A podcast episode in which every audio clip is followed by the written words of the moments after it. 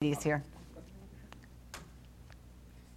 He falls asleep in Jael, takes a tent stake, and drives it through Sisera's head, killing him. Verse 21. Thank God for godly women. They are not second class saints in God's family. They hold a vital place in the work of the church. They're the ones who, for the most part, teach our children. They are the ones who bring the gifts of grace, love, and mercy to the table. They are by large more dependable than men when it comes to being involved in the work of the church. Thank you, men, for being involved in the church. I'm not just saying this, but think if the women weren't here. Maybe we'll go on a retreat, ladies, one Sunday and or for a week. Okay, just kidding. Okay, they're in when. It, they're by large more dependable than men when it comes to being involved in the work of the church. Thank God for godly, active women in this church. I thank God for you. I thank God for you men too, but that's coming on Father's Day, okay? I thank God for you for what you do. Okay, I thank God for you men too, but this is Mother's Day, okay? And I, I'm not giving that whole thing that Pastor gives every year on the person that wrote the Mother's Day thing. Okay, You could have gotten that today.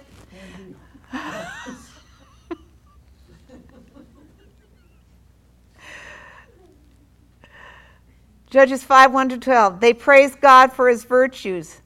They praise God for his power in their lives. They praise God for those who volunteered, for those who are willing to work.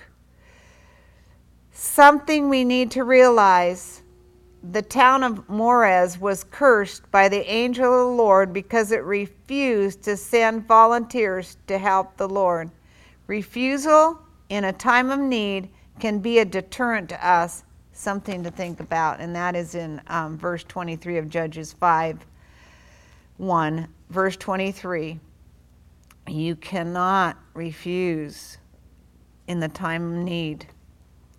It can be said, Not too much has changed in the church world. The majority of the work is carried out by a minority of people. That is the truth. Don't you guys leave here feeling bad because you're going to get a good one on Father's Day. I'll think of some big man that did a lot. You guys do a lot too, so I want you to know that. But this, I got to give this for the women today, okay? The call has gone out for us to tell the world about Jesus soul winning next Saturday. But the laborers are few. The call has gone us for take for our take us to take our stand against eight, against evil, but few have answered. The call is for us to rally ourselves together and fight the good fight of faith is put off or rejected. The call to pick up your cross and follow Jesus and has become offensive. Do you realize that that has become offensive?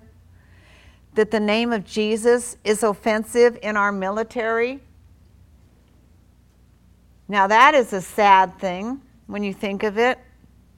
Negated by the question, What's in it for me? When am I going to get out of it? I've had people tell me before when, when you know, they don't do their job at church or whatever, these are years ago well, I'm not getting paid. You're getting paid more for what you do in this church than you'll ever think of getting paid of what you're getting paid at work. Just let me tell you, your reward is up there. And it comes down on you here. Okay? I'm not getting paid. Then don't do it. Um, you know, I've gotten a lot nicer in the years as I look at this. Um, The call of pick up your cross and follow Jesus has become offensive, negated by the question, What's in it for me? Uh, you want to go to hell? That's in 1 Corinthians 1 26, 31. Judges 5 24 through 31. They praise those heroes in doing, God, in doing God's work. The leadership of Deborah and the bravery of Jael in slaying Sisera allowed the nation to enjoy victory. I can't believe it. Here is the commander and the chief of the army. I won't go unless you go with me.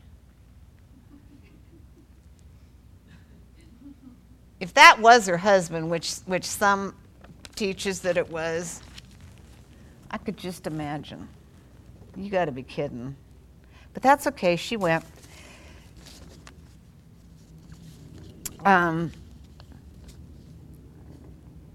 when you think about the Deborah in Jael, the intestinal fortitude that it took to pick up a stake and drive it through this guy's head is amazing to me. A housewife, a little housewife.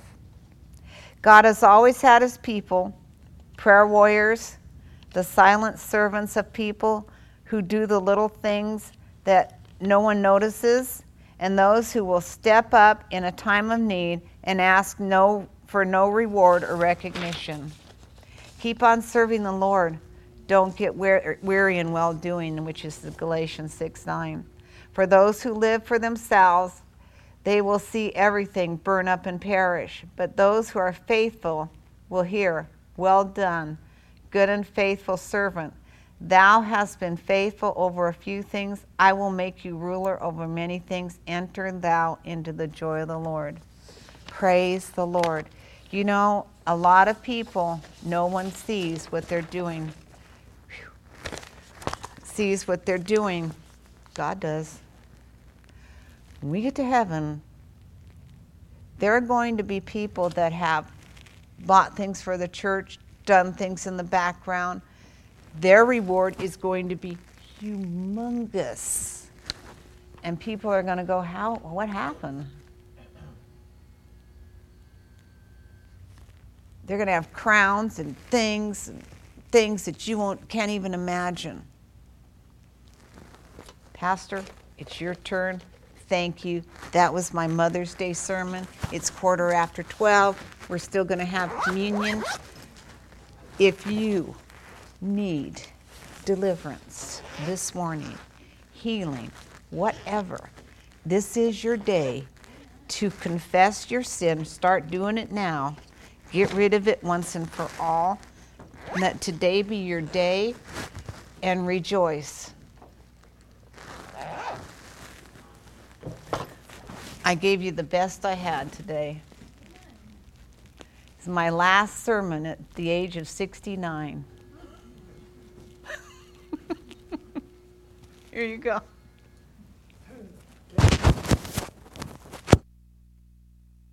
Wow. Happy Mother's Day. Don't get it wrong. You men do great things around here. I wanted you to know that. I think. Uh, for those that, uh, that are coming Wednesday night, you you saw some of the things that uh, Brother John Bevere is talking about. The rewards. You remember, and we were listening some of the rewards that some of these people came up for, and, and one guy says, "How can you get this? You were just a secretary, you know." And this other guy was the mayor, and he said, and it was all turned around. So, what you do, God sees. Either way, He sees good or bad. He's making a list, checking it twice. Okay, if I can have my helpers up here for the communion.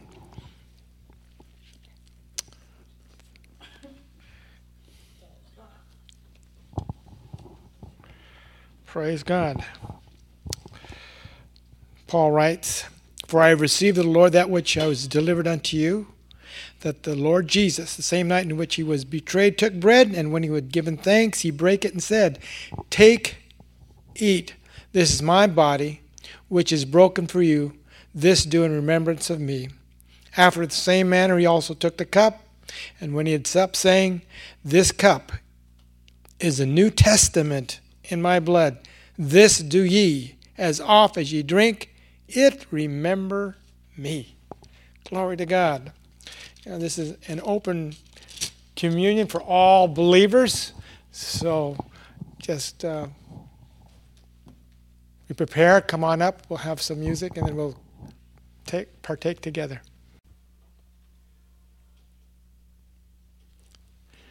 This could be the last communion we have together until we get to heaven.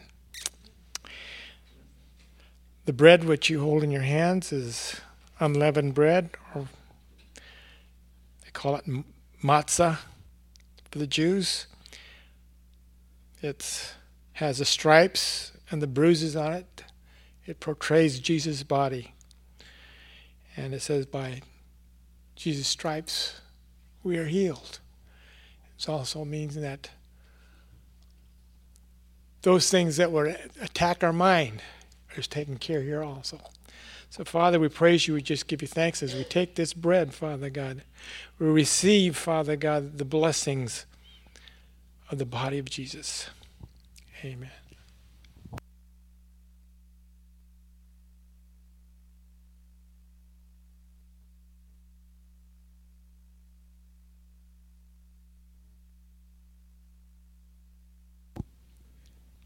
As we look to the cup. This is the New Testament. It gives us life. The Lord Jesus Christ gives us an eternity with Him because we're washed with the precious blood of Jesus. So, Father, we thank you. We thank you for the precious blood of Jesus that removes all guilty stains, Father God, giving us the opportunity become part of the family of God. We praise you for it.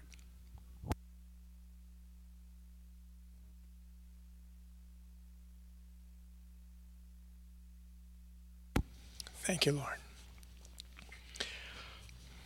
Well, we're not quite done yet. I know it's.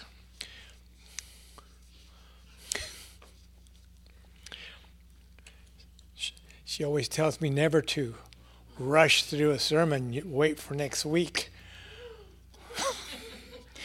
Cut it off so people won't get the backside sore. So. That was my big last hurrah for 69.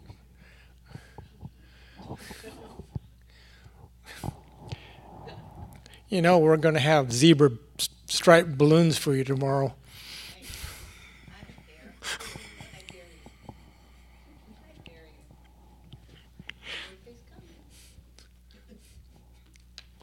Don't worry about it. Past 70.